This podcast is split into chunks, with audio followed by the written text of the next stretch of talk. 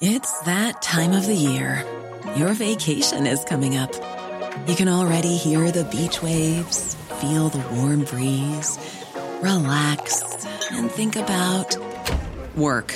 You really, really want it all to work out while you're away. Monday.com gives you and the team that peace of mind. When all work is on one platform and everyone's in sync, things just flow wherever you are. Tap the banner to go to Monday.com. When you make decisions for your company, you look for the no brainers. And if you have a lot of mailing to do, stamps.com is the ultimate no brainer. It streamlines your processes to make your business more efficient, which makes you less busy. Mail checks, invoices, legal documents, and everything you need to keep your business running with stamps.com.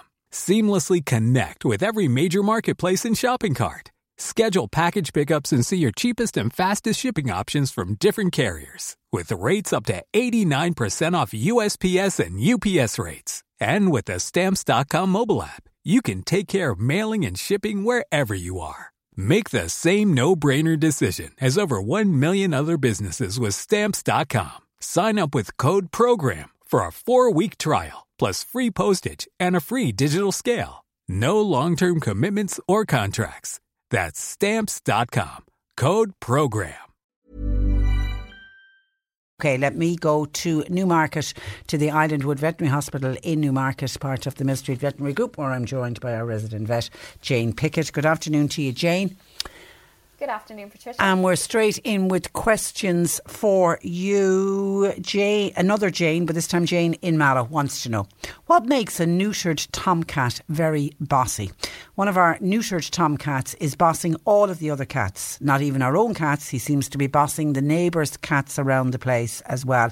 What is that? Is it anything to do with the fact that he's neutered, or is it just a personality thing?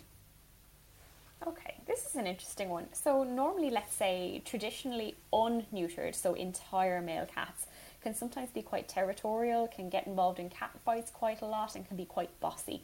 And normally, we put that down to quite a high level of testosterone.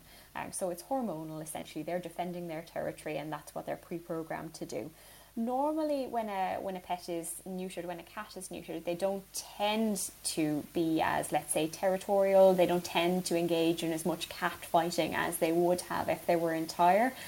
However some of the behaviour that, let's say, they would have had associated with being an entire male cat, so uh, a male with, with testicles before they were castrated, some of those behaviours can be learned. So if they were previously very territorial, very bossy, engaged in a lot of cat fighting, some of that can sometimes actually be habit.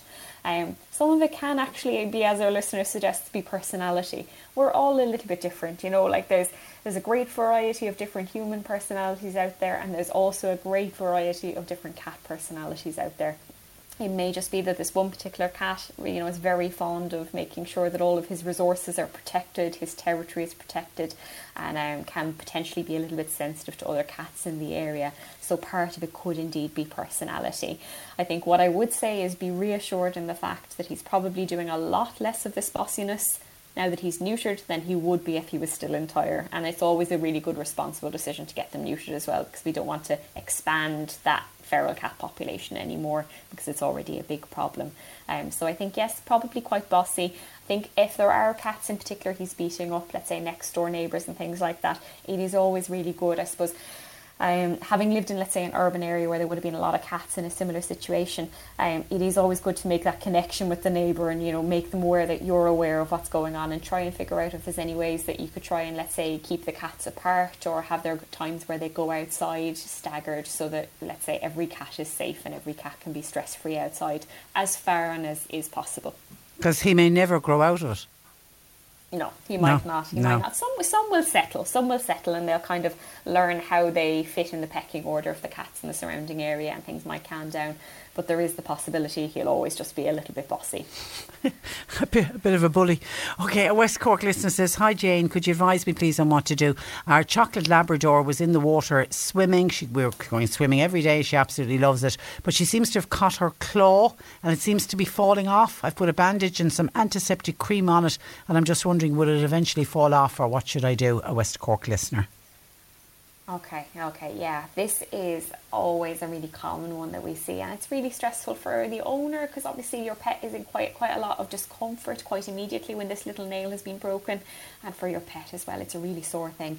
I think I wouldn't underestimate how uncomfortable it can be to have a little nail like this kind of rip or fall off, and sometimes it happens if they're simply unlucky and they happen to get a, a claw stuck in something. It's usually the little dew claws, so the ones on the inside of the leg that aren't in contact with the ground. It's normally those those ones that get caught in things, but not always. It can be any claw. Um, it is exactly like us if we happen to break a nail and it was half hanging on. If you can imagine kind of walking around every day um, and having that in contact with the floor and everything you come into contact with, it's really kind of sore and irritating every time it's moved.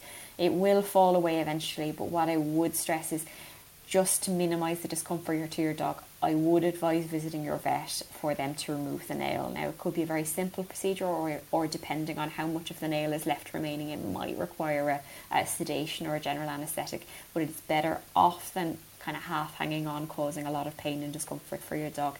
As well, it is really important to just make sure there's no signs of infection, so your vet will be able to check the, the nail bed, so the little quick of the nail that's left and see if there's any infection because obviously it's it's almost like an open wound. It's the perfect hotbed, nice moist warm area that infection can set in if, if it's abnormal with the nail being ripped off. So just to prevent any knock-on issues as well, such as infection, it really is better to visit your vet about this one. But well done on the initial first aid of bandaging it and making sure it was nice and clean. But I think it's best to pop to your vet at this point. Just to get it checked. Uh, hi, uh, Patricia. Yeah. Question for Jane. Um, I've just got an eight-week-old puppy. Congratulations. Uh, advice, please, on a good product for fleas, ticks, and mites. She's about two kilos in weight. Okay, great. Well, first and foremost, congratulations. As you said, Patricia, this is a really exciting time for everybody involved in the family. And also, really well done on having a solid think about what's a good product as a preventative um, measure for worms and fleas. Now, what I would say is there are some kind of simple golden rules. I, I can't give you an absolute name of a product to use, but what I would say is speak to your local vet, whatever vet you're planning on using for your dog um, or a cat if it was a kitten, then do speak to them and ask them what products are available and what would suit you, your lifestyle, and your pet the best. Now, there are some simple rules of thumb that you can use. I would always advise using a flea and worm product that is safe and is well tested. And to do that, you're going to have to be buying it at a vet's or at a licensed pharmacy, okay? Because it means that we're allowed to sell products that have been effectively tested and are licensed. So they have a special license to be able to be sold, and we know that they work really well. There are a lot of products on the market that are sold in other places that don't go through the same degree of rigorous testing that a product that would be sold in a in a vet's or in a pharmacy would be, but also they don't have the same rigorous safety testing. So we don't know if they really work very well and we don't know if they're really very safe. So I think, regardless of the actual name of the product, speak to your vet because they will be the best person to guide you as to what they have available locally. Um, and also to have a deeper chat about your, your pet's risk factors, what you plan on doing, the area you live in, and the risks specific to, to your area. Like I know around here, around us, there's a lot of woodland area, and the ticks, um, a tick cover is absolutely essential where we live because there is a huge tick population and it becomes a big problem, whereas that may not be as big a problem in other local areas. But your vet will be the best person to know exactly what cover you need. But well done on thinking about it. It's really important to keep up to date with it longer term um, so I'm sure your vet will be able to sort you out. Okay. Hi, uh, Jane. My little indoor chihuahua loves the bath, especially in the clammy weather. We always use a dog shampoo, but my problem with it is it has a very strong odour. Could I use one of our human shower gels, or do you think that it may irritate his skin? Mm, I, I think I'd be right to be a little bit concerned. Like, it might or it might not, but I, to be honest, I wouldn't take the chance. Um, generally, uh, dog and puppy shampoos are made to suit the pH and also the kind of the, the fat barrier that uh, that a normal dog coat will form, and that's very different to a normal, let's say, um, a normal pH of our skin and the normal kind of factors that we have to keep our skin healthy. So it really is best to stick to the dog shampoos. Now, if the one you have has a very strong smell, don't hesitate to look around and look for other brands because I know like there's, there, I know we have some lovely smelling ones. We have some that, that are not very scented at all. So I'm sure your local vet or pet shop will be able to. They'll probably have a selection of different ones, and maybe just say to them you want something that doesn't have a particular scent, um, and they might be able to sort you out with something. But I, I, I think on another note, I would avoid washing too frequently. Um, so I'd say at an absolute maximum of once every two or three weeks, unless your pet gets very, very dirty and needs a bath, obviously. But really, it's it's more of a case of in order to keep the skin healthy, it has to have a certain amount of, of oils and fats build up on its surface, and that's part of the skin barrier as well. So every time we wash a pet, um, it can strip a little bit of that away. Now, in a lot of cases, the shampoos are made so that they make as, as little of a dent in that as possible. But if we're washing very frequently, it can actually dry the skin out. So just be a little bit be careful. careful okay, and then the listener is having problems. My pups, 12 weeks old, are refusing to eat their puppy nuts. Just won't eat them anymore. I've tried two different types. They're fine to eat to drink water. They're actually drinking loads of water, but they won't drink the puppy nuts. It's been going on for the last four days, and I'm starting to worry about them. Okay. So I assume from what our listener said that the puppies are otherwise well and very happy. If they're not, you need to visit your vet because puppies don't have a lot of kind of reserve um, to make sure they're okay. If it's really simply that they're just turning their nose up at it, try soaking the nuts. So kind of warm water to soak the nuts for 10 minutes and they'll almost kind of balloon up and become a little bit soft and just make sure that it's nice and cold. So, kind of either lukewarm or even colder. Just test a little bit on the back of your wrist, exactly like a baby's bottle, to make sure it's cold enough um, to feed to your puppies. But sometimes just warming it a little bit, very, very gently with that water, and having it a little bit softer can sometimes really tempt them to get used to a particular food. And try not to be switching too frequently between different brands because that can upset things a little bit. Um, but if you have any concerns, visit your vet. But I try soaking them first. Have they taste buds? They do, yeah, hundred yeah. percent. Oh my goodness, dogs have way more taste buds than we have. They're very astute little tasters, so they are.